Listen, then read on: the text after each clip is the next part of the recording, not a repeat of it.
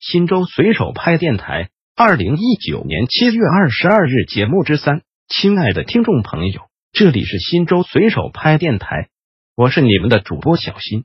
下面就由我给大家播报新州随手拍节目。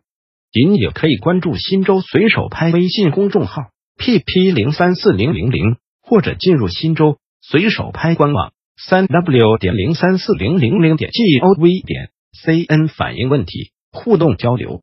一有拍有反应。今天去长征派出所户口审核，人很多，程序很繁琐，因为有事不能一直在那里排队等候。公安机关是否可以简化一下程序？审核户口需要这样那样的证明吗？新州市公安局应于六天二十二小时内进行回复，逾期小编将进行超时回复。都办二有拍有反应。保德县美美快餐对面饭店将油烟机装在居民区内。中午晚上噪音连天，油烟味让人无法开窗。目前无任何部门来切实管理，何时可以解决这个问题？